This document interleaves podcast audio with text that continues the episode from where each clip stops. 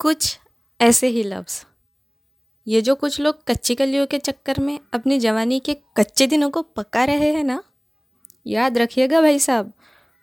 उन्हें कच्ची कलियाँ तो ज़रूर मिलेगी, पर उनके खुद के पकने के बाद। Thank you